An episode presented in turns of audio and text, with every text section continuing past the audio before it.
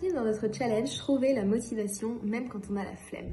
Pendant 5 jours, tu vas faire une action pour aller de l'avant dans 5 aspects de ta vie, même si tu as la flemme de le faire, justement faire jaillir un éclat de motivation. Ton challenge aujourd'hui, c'est de faire une action concernant ton environnement, c'est-à-dire là où tu vis.